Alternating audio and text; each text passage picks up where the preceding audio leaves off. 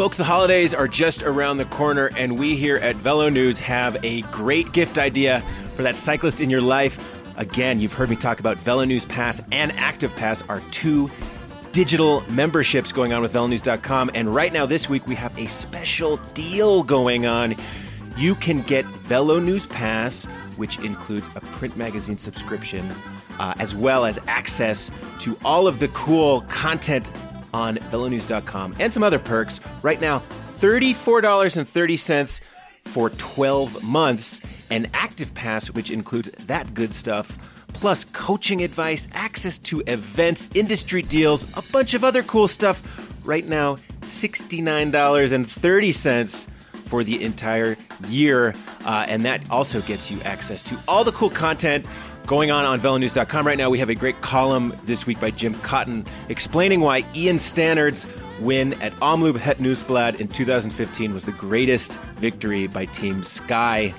I totally disagree with that take, but our good friend Jim lays out a fairly compelling case why uh, Ian Stannard going up against three quick steps and coming out uh, the winner was the biggest win ever. Anyway, for more information, go to velonews.com forward slash active pass. And uh, yeah, think about giving that cyclist in your life the gift of content for the holidays. Okay, let's get on with the podcast.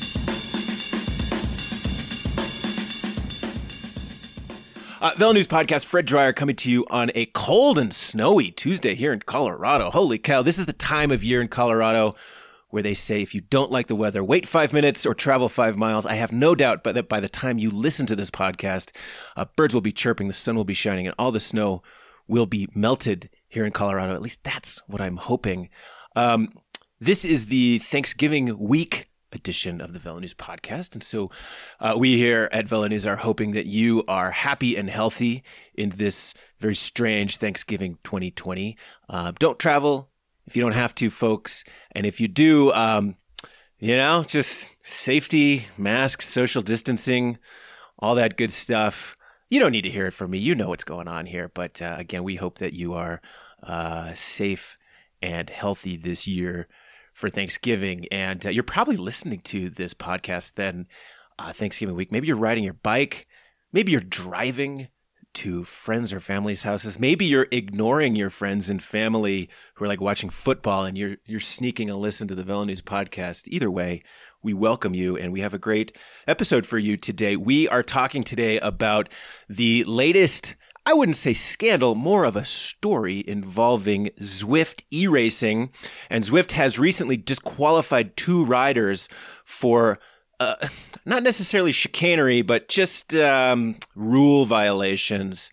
And this story sheds larger light on um, Zwift's larger plans around professional racing and how it polices these e races and the challenge involved in policing these e races. And so we're going to talk all about that. Then we're going to talk about uh, our Tour de France winner, uh, Tadej Pogacar, and his off season with Andrew Hood because uh, Hoodie's been poking around about about what Tadej, the Tadej Bear, is going to be up to in the off season 2020 into 2021. Sounds like not a whole lot, which is probably a good thing for his 2021 Tour de France ambitions.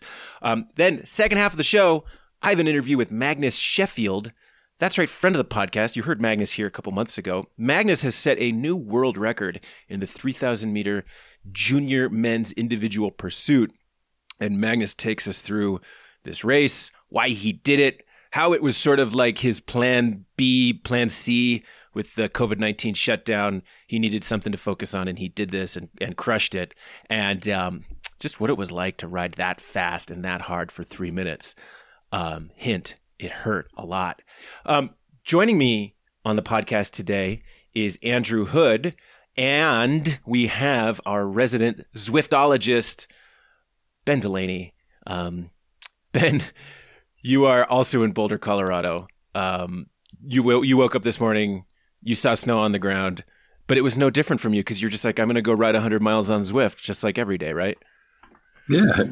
Greetings, everybody, from the winter wonderland that is Boulder, Colorado. Yes, I'm looking forward to not only talking about bike racing, but doing some bike racing. Meeting up with all my teammates later today. We've got two squads, six guys each. It's a social experience, it's an athletic experience, and it's a socially distanced experience because we're all in our various garages or or bedrooms or wherever we can cram our smart trainers and smart bikes. So I've been failing at Zwifting um, this throughout 2020. Ben, however, has been thriving. He holds a weekly News Zwift ride. I suggest everyone check that out. Go ride with Ben.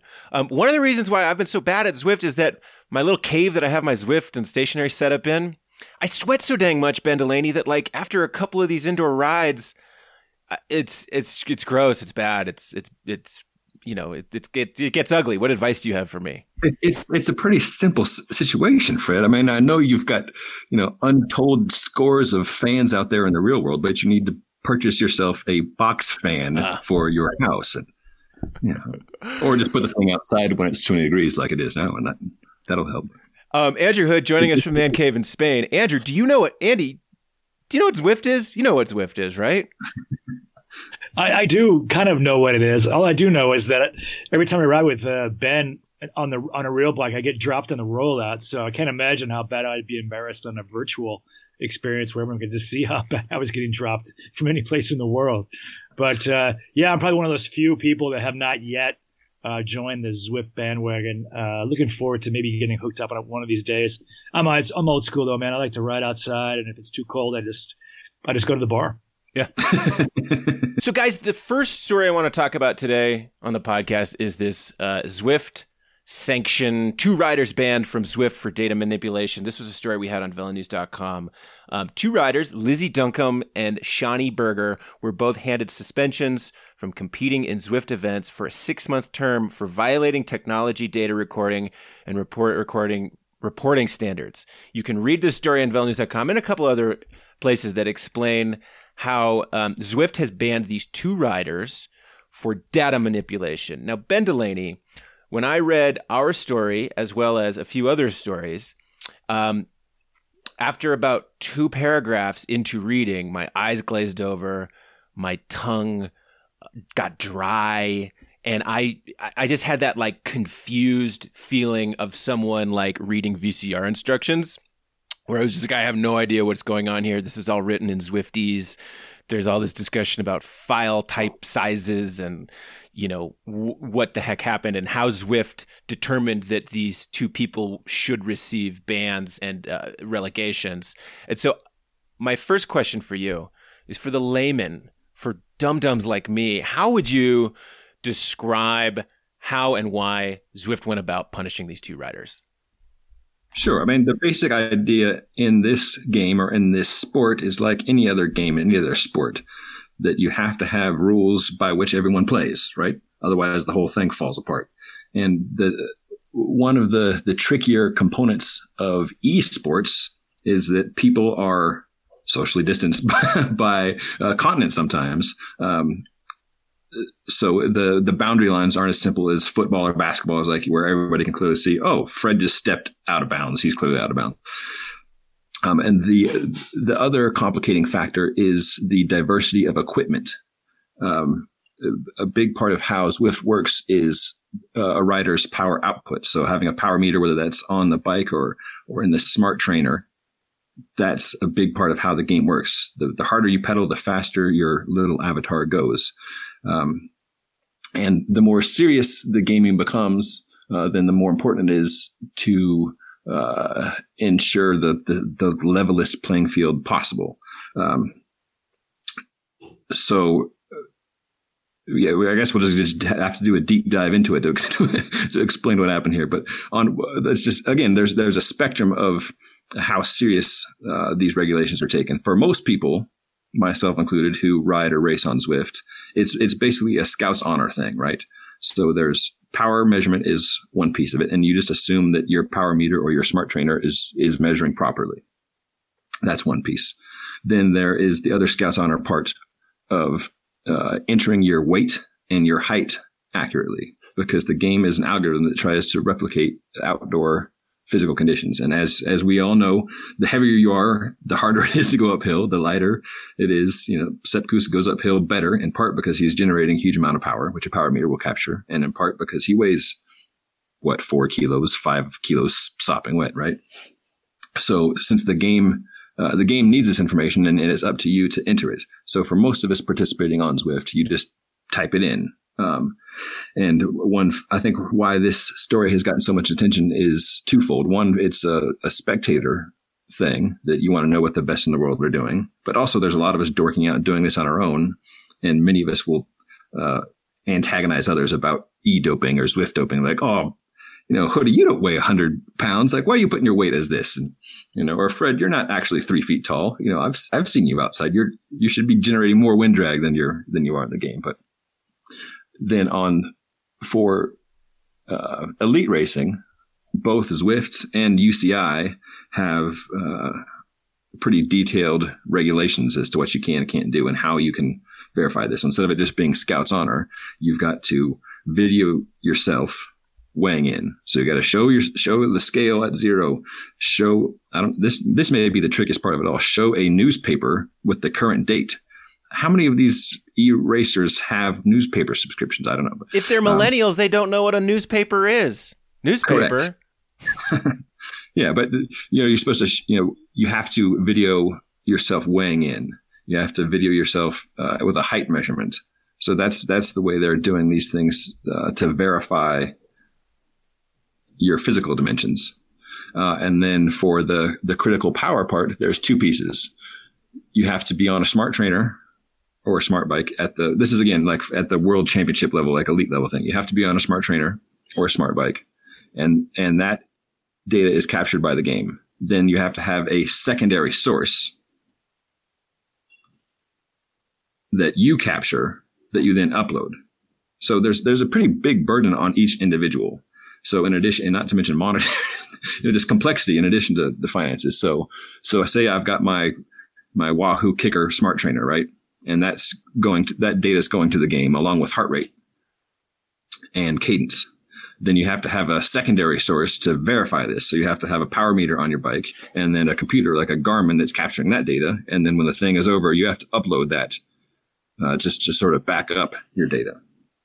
Um, and what, in the case of Lizzie Duncombe, what's what her story is that her Garmin died partway through is uh, something that all you know the Andy Hood writers and all the rest of us can relate to. Sometimes like your electronics crap out, um, and she didn't realize that during the event, uh, and then later had a friend help her try to uh, dig up the file, and he took some of the information from the Zwift file and her Garmin and then patched it together and uploaded that.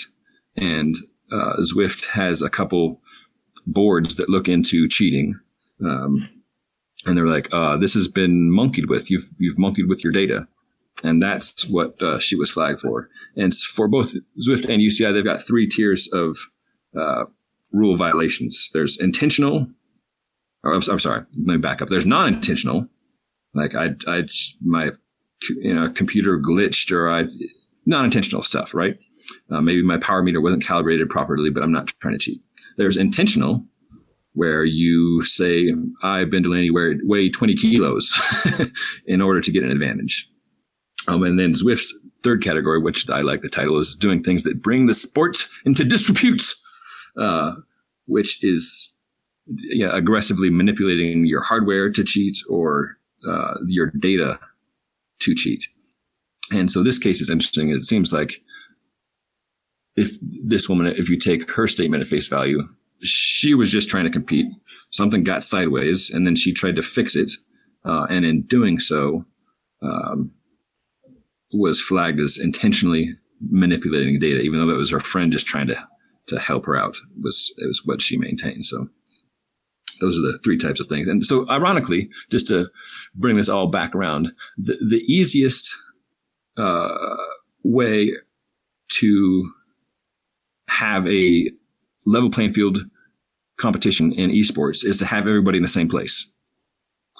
And and the UCI in fact has two sets of rules for two types of esports competition. There's in real life esports, which is uh, uh, not meant to be ironic, where everybody is like you get everybody on a stage. You know, like we used to have roller derbies of you know people on uh, fixies and and rollers, right?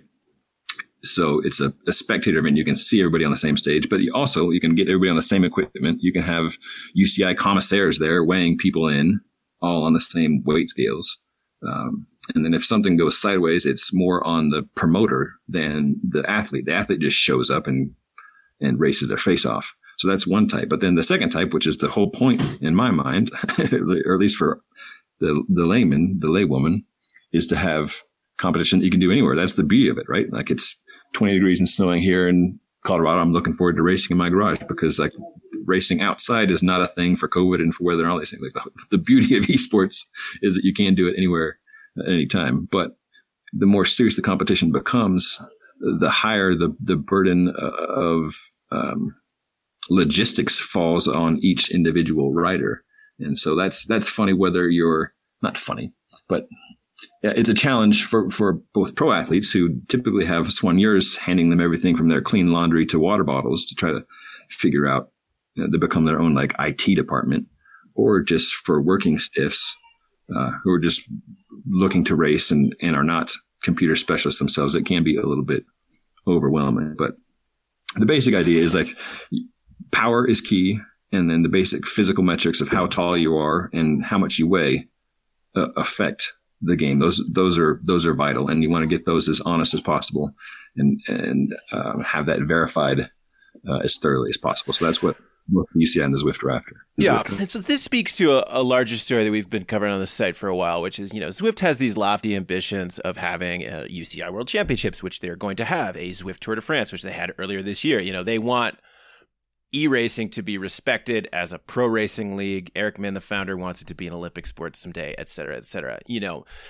in order to get to that point, you have to have results that carry weight. You have to have results that you can verify, that people have trust in. And, you know, beyond the pretty pictures that you see on the Zwift screen and the racing that you watch and the figures going back and forth, there's there's just still some debate I feel like out there about um, how easy it is to manipulate the data and manipulate the hardware for people to gain an advantage. Like if you talk to anyone who races Zwift regularly, at some point they're going to talk about, oh, you know, like I was just getting dropped by some guy on a flat road who, you know, I suspect they were like cheating on their weight, or there's there's just like there's there's always that hint of like, wait, is this um, is this legitimate or is this untoward? And so Zwift has done and invested a ton in the last year of trying to boost its infrastructure around results verification and quote unquote Zwift anti doping or data, you know, whatever, to try and make the results legitimate, especially in these pro elite races. And to me, the interesting thing there has been it's um it's kind of a moving target for them. You know, two years ago, it was like, hey, you got to have, you know, your power source and it could be a power meter or it could be a smart trainer and, you know, Scouts Honor. And then earlier this year, it was like, now for these elite races, it's dual recording. You know, it's power meter and smart trainer.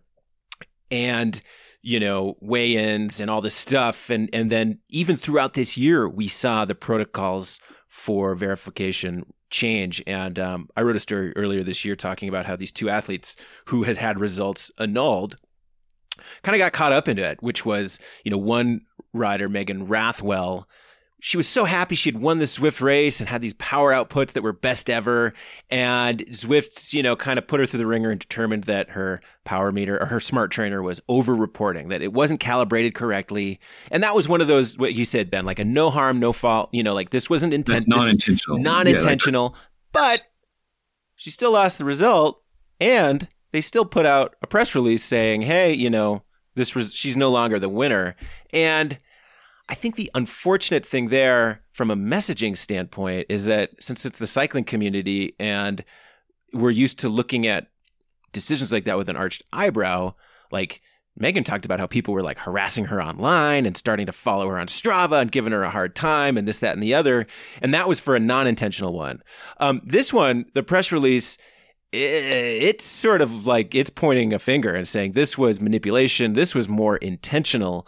And so um, you know, Lizzie Duncombe released this statement on her social media, really blasting Zwift, saying, "Hey, this was, you know, I kind of feel like this is not this is a non-intentional thing, and Zwift, you know."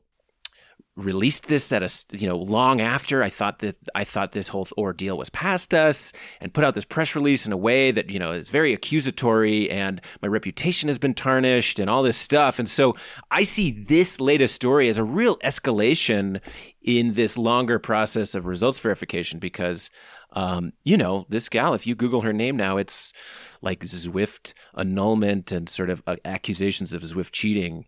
Like that's where we're at with it now, which I think is really interesting. Um, and like you said, Ben, I mean, with these elite racing, it's like there's five grand up for grabs in these Zwift Classics races. There's a bunch of prize money up for grabs in the upcoming Zwift World Championships. Like I saw some yeah. people online talking about how 8, oh Zwift eight thousand Swiss francs for the win. Yeah, it's like oh Zwift cheating is so pathetic. Like I can't think of anything more ridiculous. And it's like really, you know, like that's there's some shekels up for grabs here, folks. Like I mean, I don't I don't think it's ridiculous. I think it's, you know, I, I think it's pretty logical, actually. Well, I, I, I would come at it from a from a different angle than trying to justify why cheating makes sense. But yes, it's still humans are involved. Human nature is involved, and whether it's going for money or uh, just some random writer in their garage with it with an ego at play, people want to do well. Yeah, I mean, like you said, I, like I said, it's sort of the human nature thing of like anytime there's stakes in an event, um, people are going to, you know, there's the there's the potential for something like this. I mean, if you read this gal Lizzie Duncombe's explanation, she also talked about how, you know, ah, you got a secondary power source, height to weight video, blah, blah, blah, blah, blah. The pressure of maintaining race weight and the fact of trying to lose weight for these Zwift races has caused not only me, but many of the girls I ride with to develop an eating complex and weight complex. This is especially true during lockdown where there's so many pressures and issues to deal with. It has played a key part with anxiety and negative obsessive behavior. Um, yeah, that's a pretty, that's a pretty strong rock that she threw back at Zwift saying that this, this weight thing, um, is you know the the pressure the, the pressures to conform to Zwift's racing standards are very hard. I heard that from Megan Rathwell too, from a cost perspective. She said, you know, hey, I kind of got into this thing because I thought it would be fun. And the next thing I know, I'm like having to buy all this equipment and have, you know, emails back and forth with these people who are, you know, analyzing my result. And then at the end of the day, I have my result annulled and people harassing me online. Like, what's the, why would I, you know, she, she left the whole thing being like, I, I don't want any part of this. I'm I'm retired writer. I did this for fun and like I feel kind sure. of burned. Sure. Yeah, I mean there's some cases and nobody likes the cops until they need the cops. and and there's some cases where it appears that the letter of the law was applied instead of the spirit of the law. But that's how the law has to be applied, unfortunately, right? Um, I mean, it, it seems like UCI, the UCI and Zwift are trying to gauge this with the three tiers of intentional, non-intentional, um, and and with this most recent case, it wasn't that the, the power reported on Zwift was through the roof, and that part was not manipulated. Zwift isn't saying that, but it was like the the secondary backup thing was. Um, and there, the letter of the law is, yeah, you can't manipulate your data, and her data was manipulated. Um, so in, in, this case, in some ways, they're both right. She's like, I'm not, wasn't trying to cheat. I was just trying to get you guys what you wanted. And they're saying, you broke the law, which was you can't manipulate the data. Uh, here's a quick hardware, a dumb, dumb question for you, Ben. Like, yeah. how, I mean, other than lying about your weight, what are ways in which you could like rig the system or cheat? Like, what are the specific ways that Zwift is trying to keep an eye out for for cheating? Sure. Yeah, and this could quickly get over my head, but the, the, the basic the basic ways would be the self report to say that you're lighter and smaller than you actually are, right? Um, because as you guys know, high power weight ratio, that's that's what it's about. And um, Zwift has some pretty detailed uh, catches built into the game where it uh, folks there know, but through working with you know experts like Andy Coggan, Hunter Allen, uh, people who have studied power for decades. Um, what world class power outputs are for these different durations. You know, 15 second, one minute, five minute, 20 minute power. Um, and the game will flag you if you exceed those or if you get close to those. So guys like Lawson Craddock, for instance, have gotten little in-game notifications like, "Hey, you missed your Kong. You must have. You should have been a professional." And you're like, "Oh, funny you should say that." So things like that, I, I find encouraging that hey, the game is working, um, and when riders are known to be professionals by the game that's taken into account. Um, so I think those those pieces are working. But what about like hardware manipulation? You hear like, oh, could you, you know, sure. monkey with the power meter or I don't know, sure. take your smart trainer and throw it in a fish tank and it's going to read twice as much or something. Yes, and and you you can manipulate the hardware and that's why that's like the third tier no no for both of these. And that's also why there's uh, the stipulation for a secondary source because it just makes it that much harder to without being a mechanical engineer to monkey with a smart trainer and monkey with a power meter to read higher than they should, but also match each other second for second. That's what I'm assuming uh, Zwift's ZADA, the Zwift Accuracy and Data Analysis Group, does. Is like they'll take these two, if they suspect something is off because it's being super high, they'll take the secondary thing, overlay them, and if and if they don't match up, then you know, that could be an indication that something is amiss. Uh, but part of like the pre-race uh, registration for high level events like world championships include, in addition to uh, giving them all this data about your body, uh, you also have to give them a ton of data about your equipment. Um, so listing the make, model, serial number, etc., of the, your smart trainer and your power meters, uh, giving them the calibration info, the slope information for the power meters, um, which in my perspective at least, makes it just much, much harder for someone who's not a mechanical engineer to both uh, monkey with it and get away with it. That said, you know, the, the robbers are often, as we know in cycling, a, a step or two ahead of the cops, but it just, uh, UCI and Zwift are, are doing what they can to mess with. I mean, you could, you could, you know, tell your power meter that, you know, the crank length is different than, um, than it is to generate slightly higher or, you know, change the, the temperature um, so it reads slightly higher. Um, so th- that that stuff all can be done, I suppose. And just like with a video weigh-in, you could be like hanging from a pole when you stand on your scale when you're filming yourself. So like, I suppose like with anything, you, you, you can try to get around the rules, but you know, Zwift has two, two big rules up top and it's sort of like gravel racing rules. One is be nice to other people and the other is don't cheat. and that's that's kind of what they're after. And again, like the, the best way with Zwift Worlds this year, everyone is on a, a Tacx Neo 2T. Everyone is on the same smart trainer, which is a, a good start. Um, even just for just let's say most racers who are doing this aren't trying to cheat. They're pros that are looking to do something in December, right? Um, and just having some of that complexity taken out and having Garmin just ship these trainers to their door they put their bike on, they go. That's that's a nice thing. Having them all done in person would be would be a, an easier way to go about it. Hmm. Well, be nice to everybody and don't cheat. Hoodie, what do you think? Uh, should the Tour de France just change its rule book to have uh, those two big statements at the top of it? Would that uh, put our minds at ease? yeah, like that would do a lot of good to the Tour de France. Well, maybe these days, maybe these days it would. But it, it's interesting though to hear about uh, the Zwift. You know, it's really the e racing is really the kind of the new frontier of cycling. I'm just kind of curious, Ben. I mean, what, how many people, when you do your racing league, how many people are actually doing it, and what's the expectation for the World Championships? Cody, everybody's doing it, man. I'm just to lay some peer pressure on you. So, for instance, um, yeah, I'm dorking out. I'm I'm a complete evangelical about this these days. So, for instance, I'm in a I'm in a league, ZTRL league. There's 32 divisions. Uh, so like a thousand, about a thousand teams are in this with five to six riders per team. Uh, the same organization puts on a Thursday night time trial that each week pulls in about four or five thousand riders, and that's just you know one one group. So there's I don't know when obviously COVID has affected us, but when when was the last time you were at a local race that had seven thousand riders showing up week in week out? So yeah, there's a lot of folks, and that's for me that that's one of the the coolest things is being able to connect with riders. Like on the squad I'm with with Sage Cycling, there's you know there's people in Australia, there's people in Oregon, there's people different different towns around Colorado, and you get to have this type of interaction uh, where it's not just chatting, but just like playing pickup basketball. There's a difference between shooting baskets by yourself, which is kind of I think how some people see Zwift is like, oh, it's graphics, neat. I'm just still in my garage.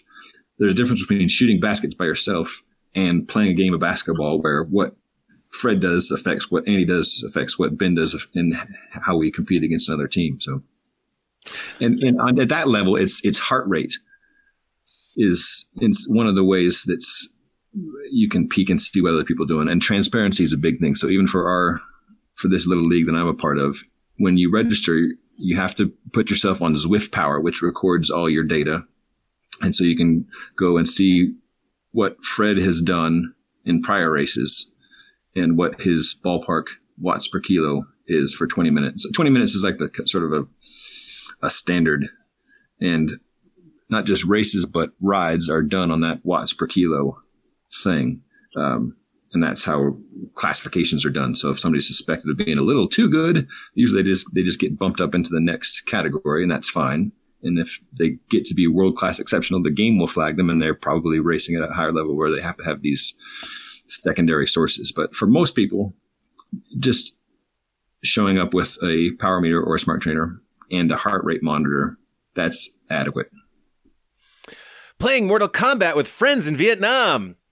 You guys remember the uh, cable guy reference there for early internet? Anyway, that's what it reminds me of. Uh, Zwift, we're going to continue following this story because I have no doubt that in the lead up to Zwift World Championships coming up here, December 8th. Um, there's going to be more news and more wrinkles around not just the Zwift sanctions, but how Zwift is policing these big marquee events. Because, yeah, hoodie, like you said, I mean, there. This is the, the this is the big new thing. I I do think that e racing is going to support a thriving professional league and a spectator league at some point in the near future. Um, but the way in which Zwift irons out its process for sanctioning riders and policing the events, I think, is the bedrock on which all of this thing um, is going to be uh, built. So Ben Delaney, Zwiftologist, Zwift scientist, VeloNews' Zwift ride leader. When, where, where can people, uh, when and where can people do these Zwift rides with you? Anywhere in the world. Well, no, specifically the VeloNews ones. Wednesdays. Yeah. Uh, we, we kick it off Colorado Mountain Time, uh, usually 9 a.m. And if you're on Zwift, just looking at the companion app is the way to find events and join us. We uh, often bring in uh, pro riders. We've had pro riders from the outdoor world, you know, former world champs like uh, Mari Holden, uh, and then we've had you know indoor champs like Holden Comeau have joined us, and you know Ted King, Tom. Uh, Tom Skujins, we've had all all manner of riders, so it's a good place to not just ride, but to chat with other riders and pro riders. Awesome, do it. Come ride with us. hey, hoodie. While we got you here, um, I read your piece on velonews.com about Tadej Pogacar and the off season that he is uh, getting ready to embark on, and why that is so different because of COVID nineteen than the off season that a Tour de France champion normally embarks on. Um, take us through Tadej's off season and what is not going to be involved in it. Yeah, it's interesting, Fred, because because of COVID, because of the pandemic and all the travel restrictions and social distancing, et cetera, uh, Pogacar basically is just sitting at home like everybody else in the world, and that's different than any real Tour de France winner in the last, you know, God knows, last uh, hundred years, right? When you win the Tour de France, you are feted, you are on chat shows, you're going to awards dinners, you're going to sponsor functions, you're doing media, activities. You're going all over the world doing, uh, you know, then like uh, going to meet your sporting uh, heroes, Leo Messi, or you know, watching a go watching a game, or you know, just celebrating your victory. And uh, every year, after after after every Tour de France, that really becomes an issue because um, that takes away from the monistic lifestyle that is required of being a professional cyclist. So we've seen over the years, you know, a, a rider wins the tour kind of goes on a three or four month binge, and then they're having a real hard time chasing back their form in time for next July. So it was interesting talking to Allan Peiper, you know, who was the, one of the key sport directors for uh, this year at the tour. And he was saying that that could be a real difference going into 2021. Just the fact that Pogacar is, is really just having probably the quietest off season of a tour winner for a long, long time. I love this story. Um, first of all, poor poor, poor Pogacar. I mean, I, w- I want him to go on all the Slovenian chat shows and like go hang out at Slovenian underground raves and, you know, be on like Slovenian Dancing with the Stars and all the cool stuff that should come to a Tour de France champion that he's going to miss out on because of this global pandemic. But yeah, I mean, you're right. It's like, I, I love following uh, Tour de France champions social media feeds in the months after his tour win. Cause like, you know, with Bernal, it was like he's back home and everyone in Colombia is out on a big parade for him and he's sort of like heroes welcome and uh, having a good time. The, the one that really got me was um, Geraint Thomas. Because Geraint Thomas, like, you know, his pictures of him drink, drinking these huge like goblets of heavy beer and going to Lakers games and yeah, meeting Leo Messi and shaking hands with Magic Johnson and having good meals and really reveling in this huge accomplishment, which, hey, you know, you should go revel in that accomplishment. That's a huge, huge thing. But like you said, um, drinking goblets of beer and going and uh, rubbing shoulders with Magic Johnson and Leo Messi, not always the best way to prepare for um, a Tour de France defense. So poor Pogacar, he's, he's going to be riding Zwift in his basement um, or you know just going on long rides and socially distancing himself because he can't go meet like the king of Slovenia or whatever ruler they have. yeah, that's right. It's going to be a very different offseason for Pogacar. And I mean, right now the team they, they, they really haven't mapped out his racing season yet next year. Uh, they are saying that you know the rough plan is for him to defend his title. Obviously, the yellow jersey is going to be the center of the season, and then the Olympics are right there, stacked up behind uh, the tour. And of course, everything is dependent on what happens with COVID. You know, we got some vaccines coming down the pipeline. So hopefully, the next year's racing season will kind of go off with its traditional dates. But with uh, with the team, with Pogacar, you know, talking to Allan Peiper, another thing that really stood out to me was he, how he was saying that uh, he hasn't changed as a person. So at least, you know, from when he came in first pro season last year, 2019, you know, won three stages and finished third at that Vuelta España last year, you know, really just put his stock through the roof. And when what he really noticed when Pogacar came into the team, you know, the team camps this year in, in uh, 2020, leading up toward the tour, even after how everything was disrupted, just how uh, calm and relaxed he is.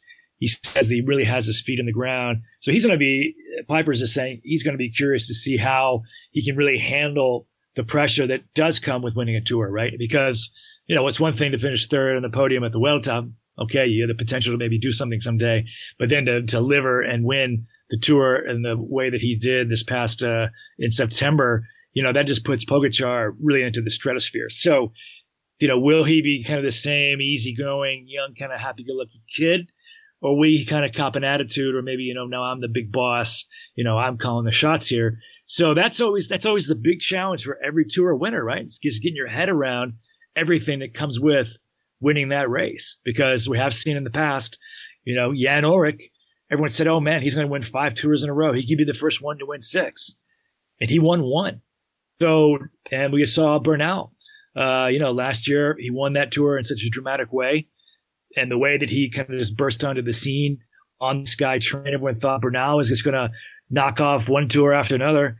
And man, he just got smothered by uh, Jumbo Visma this year. So nothing is ever guaranteed. So a big part of his future success will be how he gets his head around being a Tour de France champion. Yeah, and I love, you know, you look at the history of Tour de France champions and you see these eras of one rider dominance followed by eras where it's like a different rider wins every single year as the sport almost searches for its next rider to be the rider of dominance. And, you know, we just came off of Chris Froome winning four tours in uh, six years, and then it's like Geraint Thomas, Egan Bernal, Tadej Pogacar, and who next. So I'm with you. You know, whether or not we are in an era of single Tour de France winners, an era of upheaval in between uh, rider dominance, or if we are now entering the Tadej Pogacar era, um, that's that's something that like this offseason is going to tell us.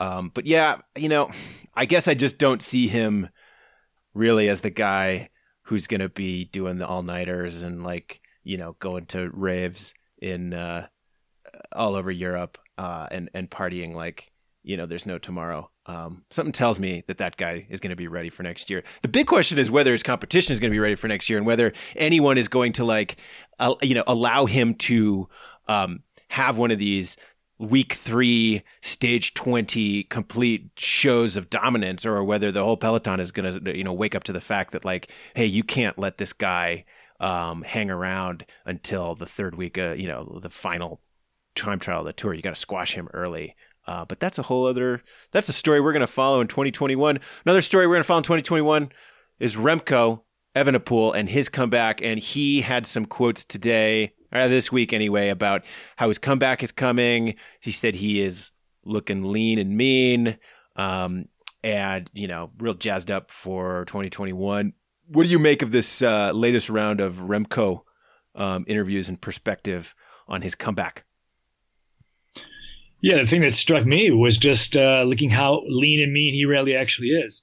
He, he I saw in an interview on Sporza, he says, "Oh yeah, I lost uh, five kilos. You know, a lot of it was uh, muscle mass through atrophy."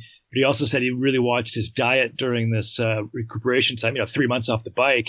You know, you expect anybody to kind of go soft in that time, but then I saw pictures of the guy. Man, he looks really thin. He looks thinner than he ever has.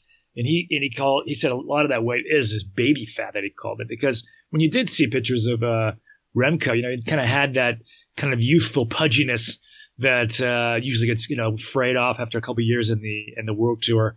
Um, you know, everyone's really hoping that that uh, he's coming back full strength for 2021, and he had such a great season. He won every stage race he started in 2020 before he crashed at La Lombardia.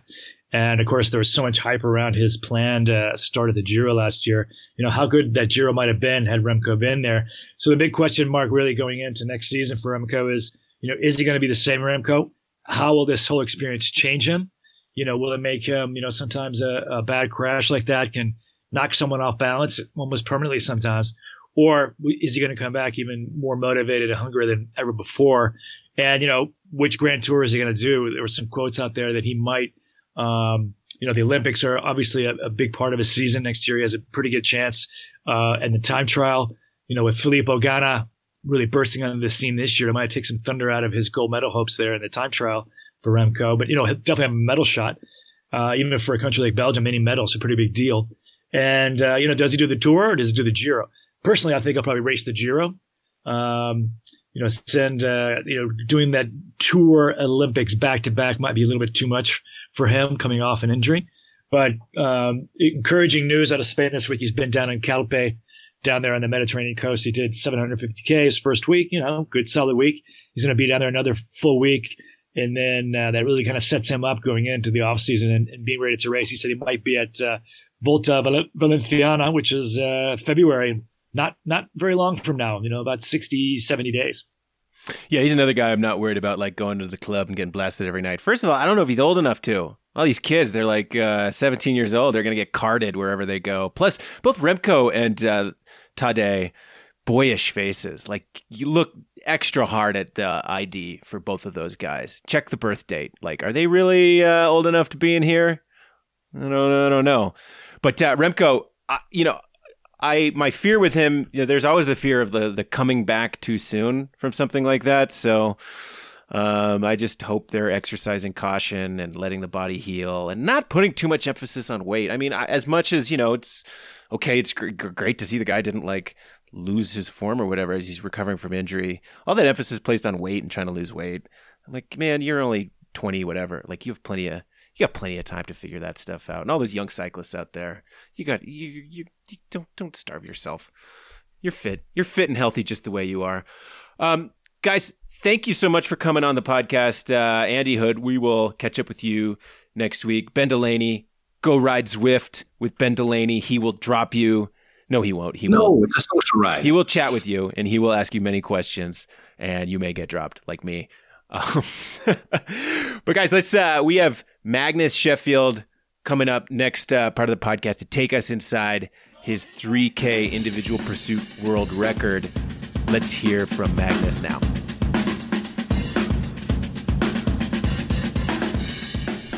All right, and now joining the podcast It's friend of the podcast, Magnus Sheffield, making his second appearance on the VeloNews podcast. And this time he has quite a story to tell because Magnus just broke the national and I believe world record in the 3000 meter junior men's individual pursuit. Can we say it's a new world record now? Magnus, has it been certified? Um, I think it's still pending. Uh, we have all the paperwork filed for the national record, and I think once USA Cycling is able to approve that, and then um, I'm not sure if we have to wait for the lab results from USADA, but um, I think we've done everything that we can, and we just have to wait and see. Awesome. Magnus, give us the backstory. Why did you want to set out and break this record, and what did the prep look like?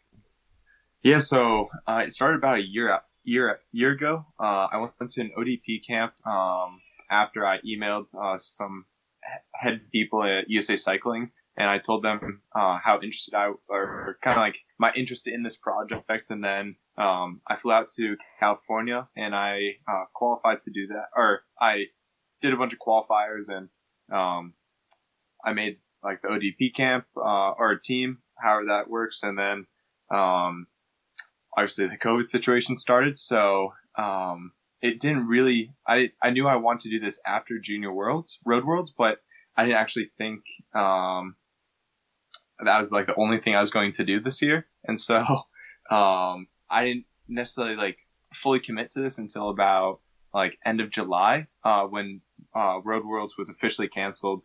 Um, and I flew out to Colorado, uh, at the kind of mid August. And then I was just there for, uh, a couple weeks just trying to get into the OTC, uh, cause obviously I'm not in the Olympic long team.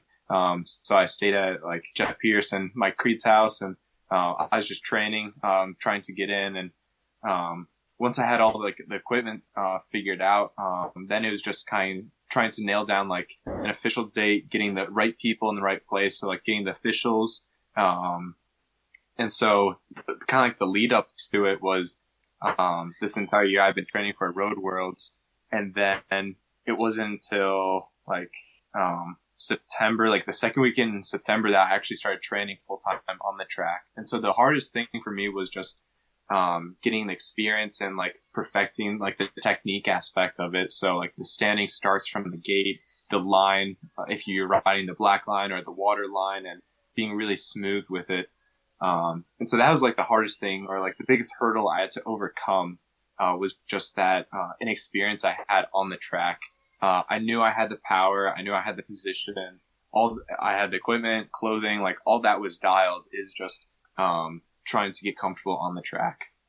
Yeah, I think it's cool. I mean, this is sort of like the the fastest known time stories we've been reporting on at VeloNews.com of race, racers whose races have been canceled, so they go out and like try to set a fastest known time on like the White Rim or something. And it, that's like it mm-hmm. is with you. You wanted to race Road Worlds and Nationals, had this big racing schedule, and when all that was called off for uh, COVID. It's like, well, what's the mm-hmm. fastest known time? How about the world record in the 3,000 meter individual pursuit?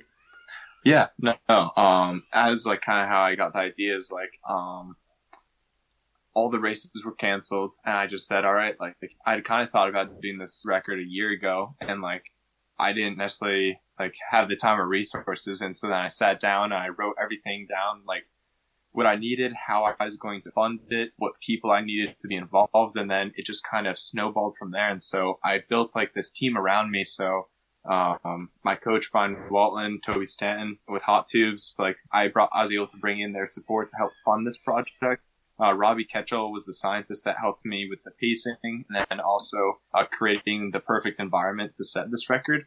Um, and then Gary Sutton, everyone at USA Cycling, Jeff Pierce, Jim Miller, um, all these guys that were more like on the ground helping me out, like when I was in Colorado and helping me set this up.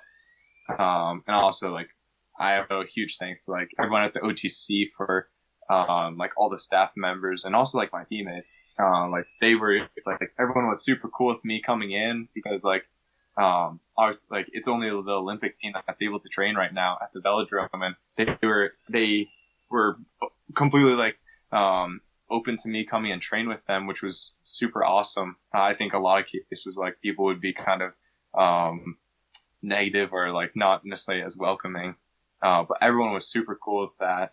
Um, so yeah, like uh, the project's like it took a lot of effort and like at one point like I was trying to train in Colorado and then go down to Aguascalientes. Um, and unfortunately it was just the organization and trying to communicate with people. Unfortunately things just kind of fell through. Um, and like at one point I tried to go down. I was trying to go down there to race in their nationals. Um, even though like I would be the national champion of Mexico, I could compete because there's two ways to set records. It's in competition or to set up an event. And, uh, it was very difficult at first to get like the officials to set up an event because there's the, the UCI, they need four months. So all the hour record rules apply to any kind of record, junior or elite. Um, so you have to be in the WADA testing pool for at least four months. You have to tell the UCI four months in advance. And like there's all these hoops you have to jump through, which made it really difficult. Meanwhile, like if you do it in competition, there's none of that. Um, and so that's what I was trying to do, but that unfortunately didn't happen. So um, I was able to kind of get exemptions from um, getting officials there, and that's the one thing that might be a hiccup. Like with the UCI is like, all right, I'm in the uh, WADA testing pool, and like I, instead of it being for, I was in it for four months, but there's no junior in the world that's on the that's in the national testing pool. Um, and so that's the one thing that I guess they could deny it. Um, however, like I had electronic timing, I had USADA to take samples afterwards, and then I also had a commissaire to do the UCI bike check, so the bike was legal. Everything in the velodrome was legal. We had the sponges in the corners. It was um, as official as it could be. That's cool. And you had to set this all up on your own. I, you know, again, chapeau to you. This wasn't just about training and getting your legs mm-hmm. right. This was a huge logistical undertaking. So the 3000 meter individual pursuit, you know, it's yep. a three minutes and change effort. Um, yep. How would you describe the effort, um, just as like an exertion of strength? What's the effort like? Yeah, it's like sprinting for th- all out for three minutes. Um, like you're doing a standing start, so I guess it's kind of similar to like a cyclocross start. Uh, it's not rolling um, with like in a road race, so it's all out uh, for about 15 seconds out of the saddle, and then you're settling into uh, your time trial or pursuit position.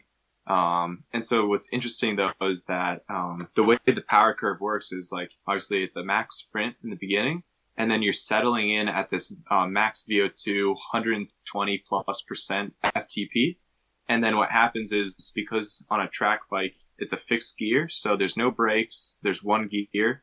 Um, and you can't coast. So what happens is you're you're winding up this gear and you're getting up the speed. Um, and so there's, once you get up the speed, there's no slowing down. Um, and it takes a little, little bit, but, uh, what happens is you apply this, there's a big power curve. And then what happens is it, like, it drops down once you settle into the position. And then as you get up to that whatever peak or that target power and cadence, the power or speed and cadence, that power curve or that power actually drops down a bit because the gear starts turning itself over, uh, which is unique, like unlike a road bike, um, or like a classic drivetrain. Um, and so like the effort, like it's really just like max effort. Like you're just going as hard as you can for three minutes. But of course, like if you were to go outside and you tried to sprint, like if you if you go fully all out, like you're going to fade at the end. But then if you start out too slow, you're going to have still like some energy in the tank at the end. So it's this very, very precise, um, effort where it's like, uh, it's, it's very hard to really, um, measure, but it just takes time and like a lot of simulations and training where, um, you're trying to s- simulate that, um, max effort, that long, um, extended sprint really is what the way I see it relative like the time trial that's 30 minutes, 45 minutes, or even an hour. Well, I think that's really interesting because I think that some cyclists, when they read about an effort like this or they see it, they're like, oh, well, it's just a process of going out and going as hard as you can for that distance. Mm-hmm. And no, it's this very precise effort level that you're trying to hit in the race without yep. a computer. You're not staring at a wattage number. You're doing it by feel and you're doing yep. it by feel, having done it by feel numbers of times in training and yep. hitting that. It's, it's real tricky. It sounds like it's not as easy as, uh, as one might assume. No, and I was like a bit, I guess, naive. Like I thought it was like, all right, you just like get out there and just freaking like hit it hard.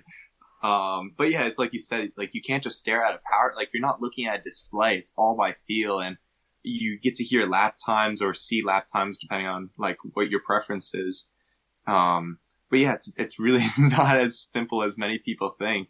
And at the same time, you're thinking about, all right, how do I provide the cleanest line? Um, where do I look in the bend? And obviously, you're going in a circle, um, so you're also experiencing uh, quite high G forces because you're going 60 plus k an hour. Um, and so it's also you ride a double disc, which I had never done before. I'd ridden a rear disc, but the front disc is a very different sensation.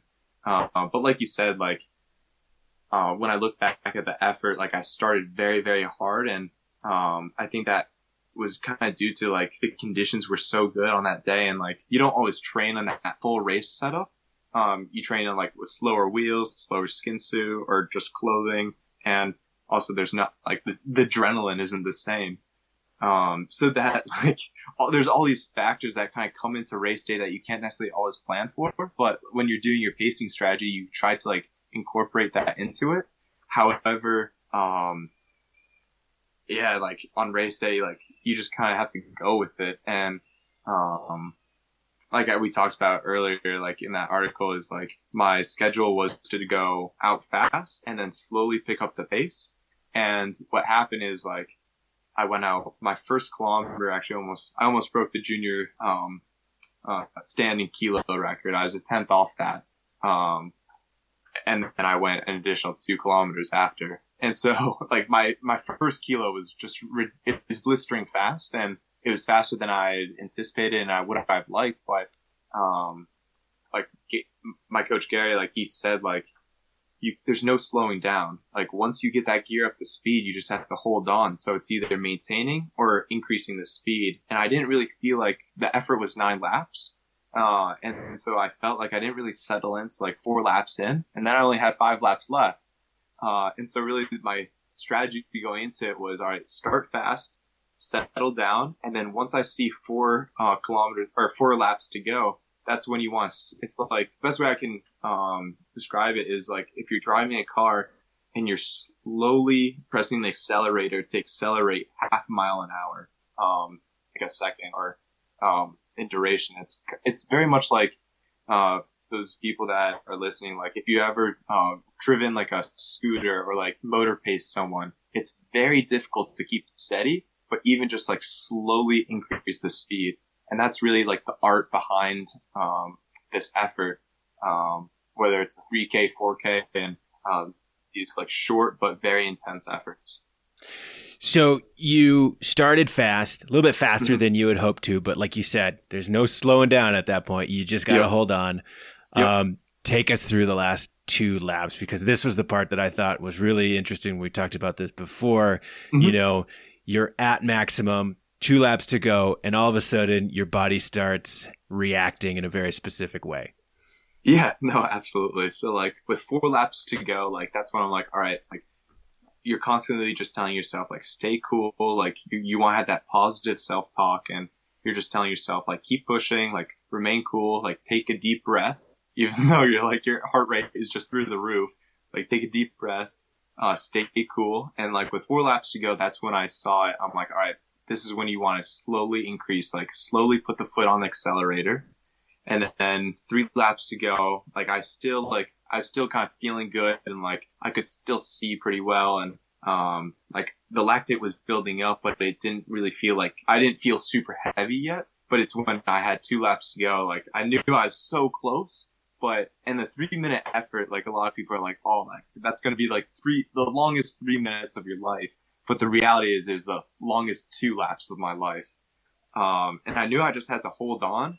And that's when like you're at such a high pace and like the lactate is just through the roof, especially the pace that I set the first two kilometers. And that's when, um, I mean, the best way to describe it is just look like looking through a straw or like you just have this like circle that's like slowly dwindling away and you're just trying to stay focused because on the track like i'm trying to ride ride as straight of a line as possible especially through the bends Um, and that's at that point, like I could just feel like how heavy my legs felt and my cadence did drop, I think like four or five RPM.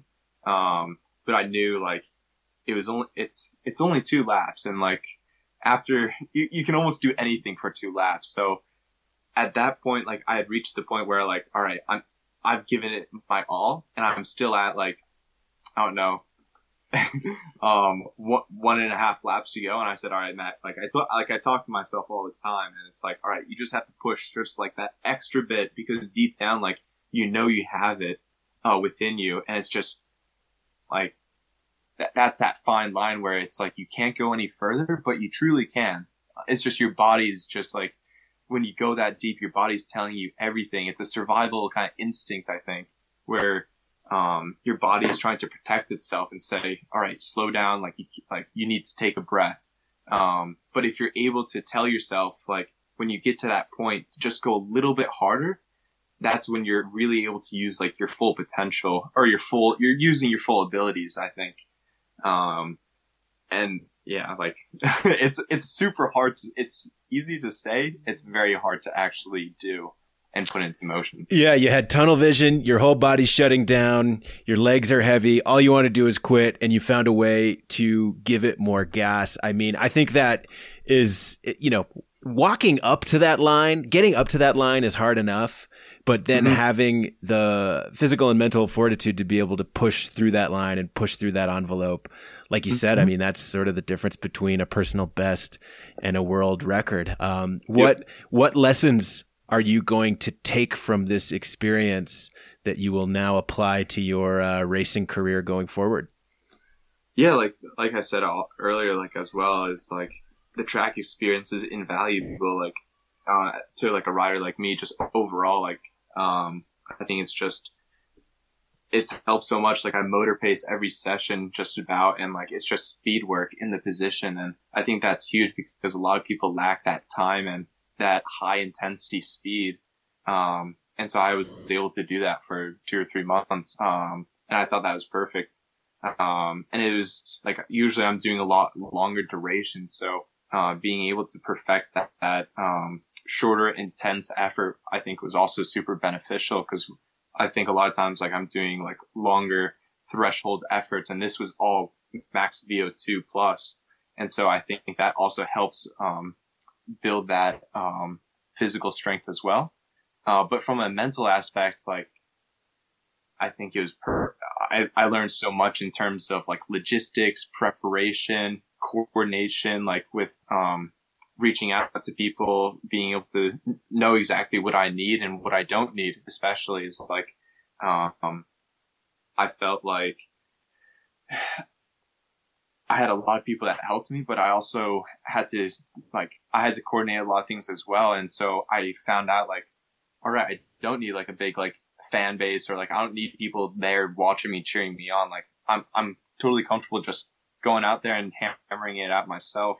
Like I don't necessarily. I, some people want their parents there. Like I couldn't, but I also knew like I didn't need that, and like the mental support um, as well as I think a lot of it was like, is really tough because I'd gone like September, October, November, and I constantly thought like, all right, next week I'm doing the effort. But in, in reality, it just kept on getting pushed off and pushed off. And it taught me how to be really patient, um, but also, um, just kind of trust the process and, uh, continue grinding.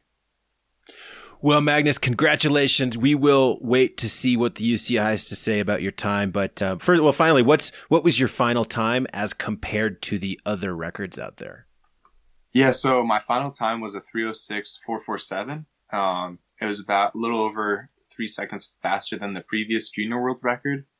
Um, it's funny, like I had some tweets like from former like um, now uh, World Tour pros, like they tweeted, they're like, oh, like I remember when I was a junior and I did the 3K and I did like a 330 or 340.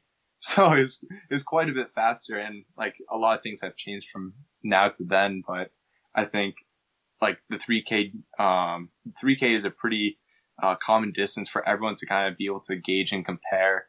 Um, I do think that it is possible to go faster than a 306. Um, I think if I had just a little bit more time, like, and I used, I don't think the gear I used, I could have gone faster. Like I'd have to go to like a 6114 or 6014 or something like 110 inch gear bigger.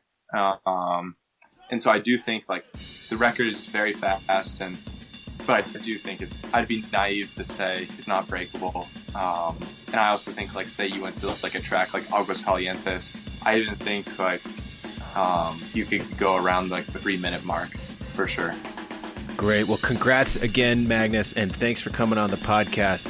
Magnus Sheffield, yeah. everyone, new American record holder. We're waiting to see if it's a world record, but definitely a name to put on your list of riders to follow after his awesome ride. Thank you.